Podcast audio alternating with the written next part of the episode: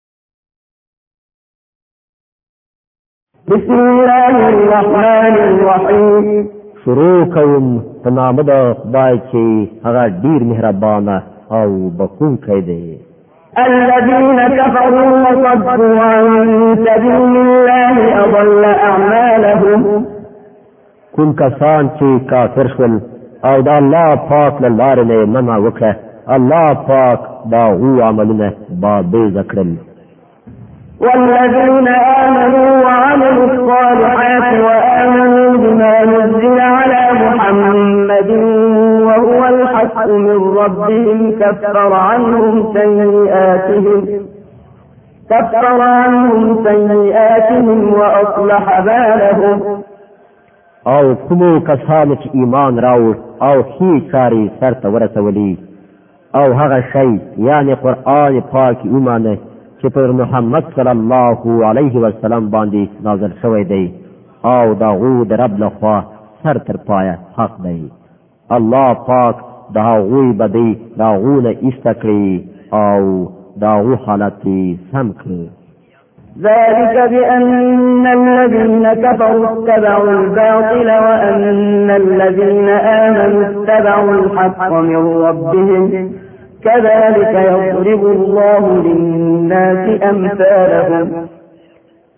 دا ځکه چې کافرانو د باطل پیروي وکړه او مؤمنانو د حق پیروي وکړه چې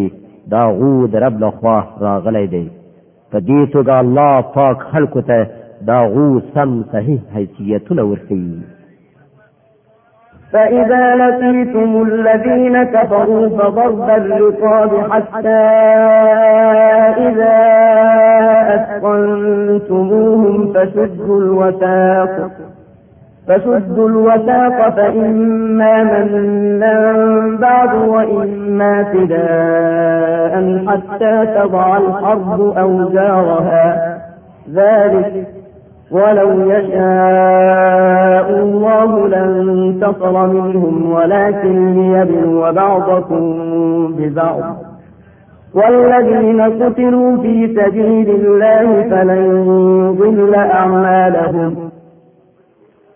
نو کله چې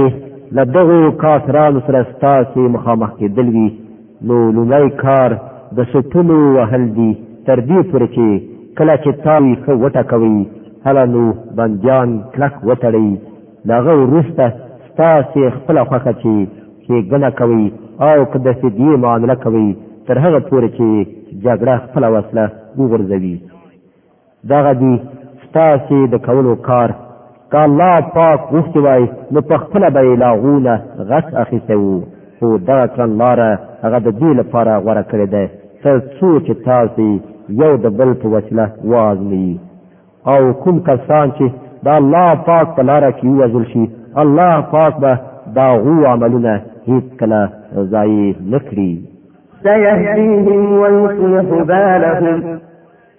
هغه به هغو ته لارښوونه وکړي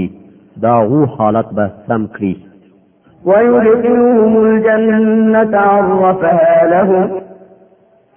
او هغوی به هغه جنت ته ننباسي هغو ته یې ورپېژندلی دی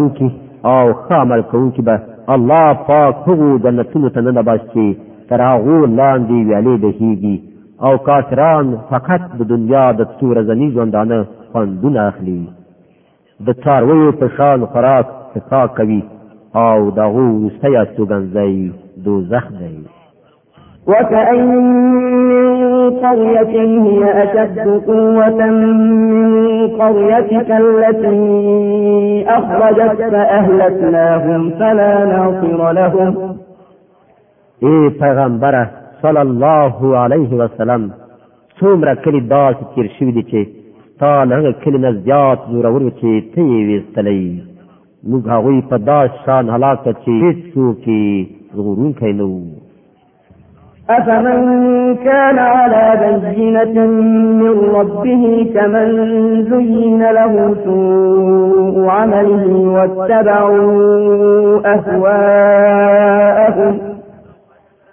خلو آیا داس کې داسې چې څوک چې د خپل رب له لوري په روښانه او څرګند هدایت باندې وي هغه د هغو خلکو په څیر شي چې د هغو لپاره د هغو بد عمل خاصه کړی شوی دی او هغوی د خپلو نفسي غوښتنو پیروان ګرځېدلي دي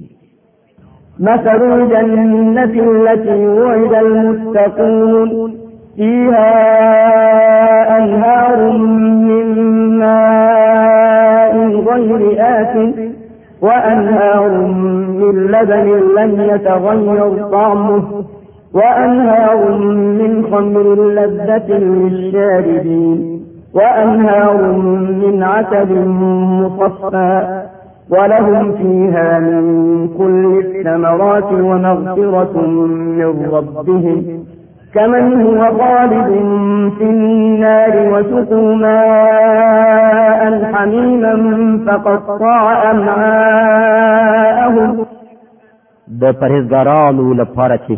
د کوم جنت وعده شوې ده د هغه شان خو دا ده چې په هغه کې به ویالې بهیږي د صافو رڼو اوبو او ویالې به بهیدونکي وي د داسې شیدو چې په خوند کې به یې هیڅ توپیر نه وي راغلی ویالې به بهیدونکې وي د داسې شرابو چې د څښونکو لپاره به لذت بخښونکي وي ویالې به بهیدونکې وي د صافو رڼو شاتو په هغه کې به د هغو لپاره هر راز میوې وي او د هغو د رب لخوا بخشش آیا هغه څوک دغه په باب دغه جنت رسیدونکی دی دغو خلکو په څیر کې داسې چې په دوزخ کې به تل اوسیدونکي وي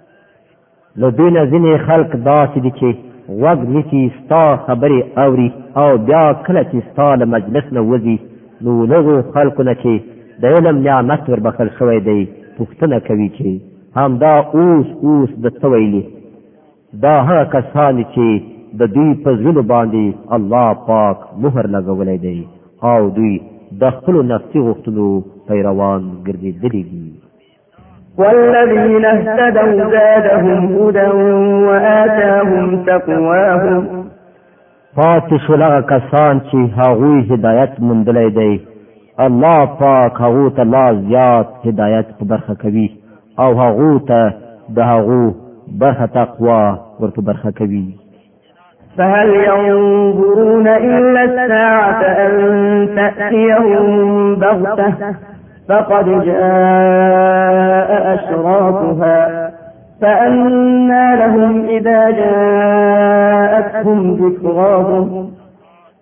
نو آیا دوی فقط د قامت انتظار بس چې هغه په ناڅاپي توګه ور باندې راشي د هغه علامات یعنی نښې نښانې خو راغلي دي کله چې هغه په خپله راشي د دوی لپاره به د نصیحت قبلولو څه فرصت باقي پاتې شي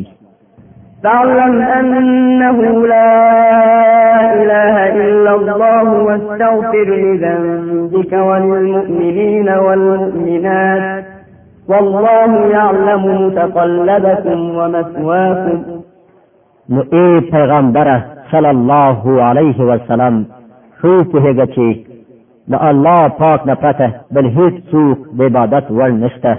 او بخنه وغواړه د خپل قصور لپاره هم او د مؤمنانو نارینو او خزو لپاره هم الله پاک ستاسو په هلو ځلو باندې هم پوهیږي او ستاسو تاسو ګنځنه هم خبر دی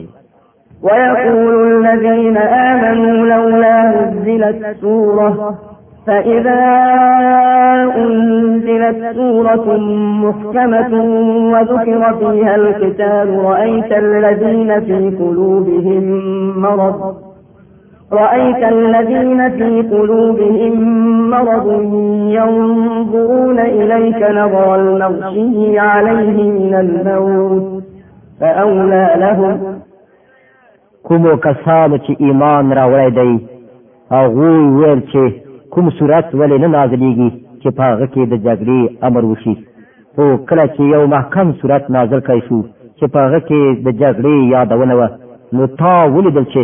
د کومو کسانو په زړونو کې چې ناروغي وه هغوی ستا لوري ته په داسې شان ګوري لکه چې په چا باندې د مرګ ټپې خورې شوي وي افسوس د هغو پر حال طاعة وقول معروف فإذا عزم الأمر الله لكان خيرا لهم داغو پر ژبه خو د اطاعت اقرار ښې ښې خبرې دي خو کله چې غوڅ حکم ورکړ شو که هغوی په هغه وخت کې له الله پاک سره په خپله ژمنه کې رښتینولي ثابته شوې وای نو د همغو لپاره ښه وه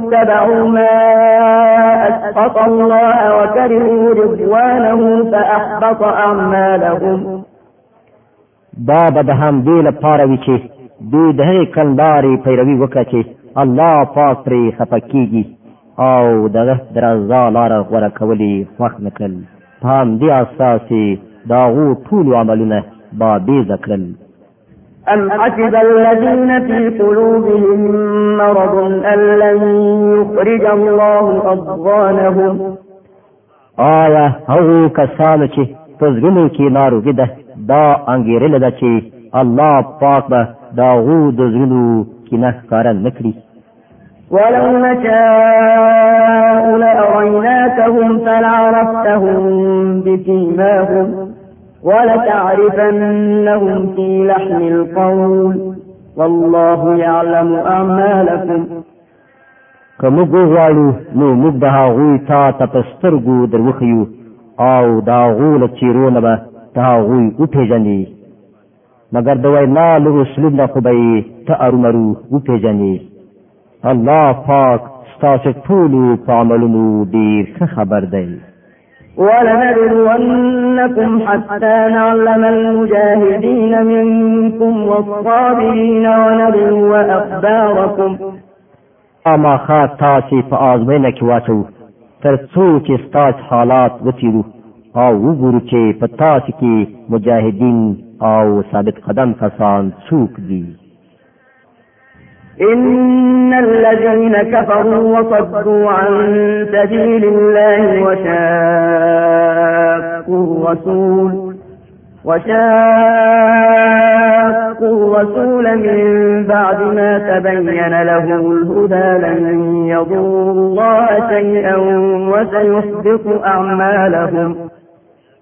کوم کسان چې کافر شول او د الله پاک له لارې نه یې منع وکړه او له پیغمبر صلی الله علیه وسلم سره یې شخړه وکړه وروسته له هغه چې هغوی ته سمه لاره څرګنده شوې وه په حقیقت کې هغوی الله پاک ته هیڅ نقصان نشي رسولی بلکې الله پاک به د هغو ټولو کړه وړه ضایع کړي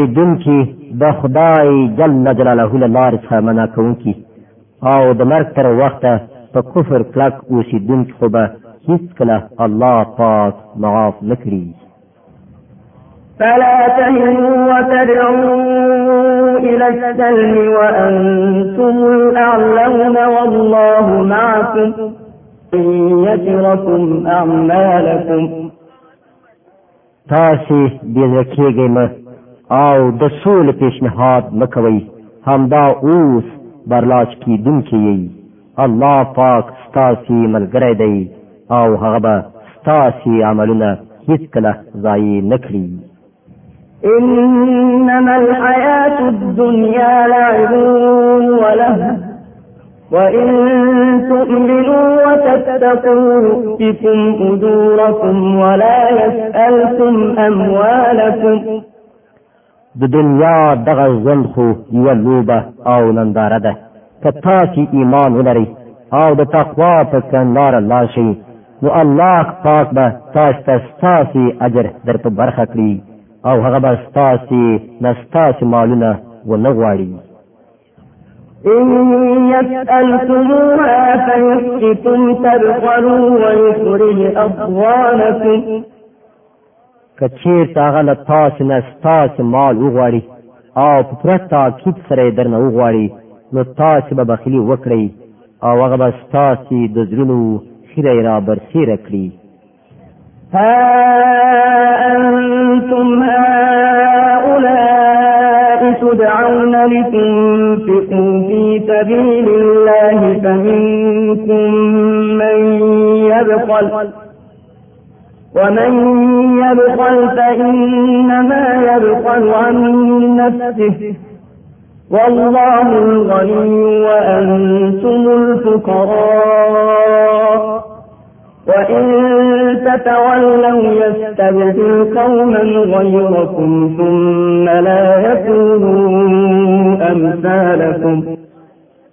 وګورئ تا چې ته بلنه درکول کی دا الله پاک په لار کې مال ولګوي نو له تاسو نه ځینې کسان داسې دي چې بخیلی کوي هغه په حقیقت کې خپل له خپل ځان سره بخیلی کوي الله پاک خو غنی دی او تاسو هغه ته اړي که تاسو مخ واړوي نو الله پاک به تاسو په ځای کوم بل قوم راولي او هغوی به ستاسې په څیر نه وي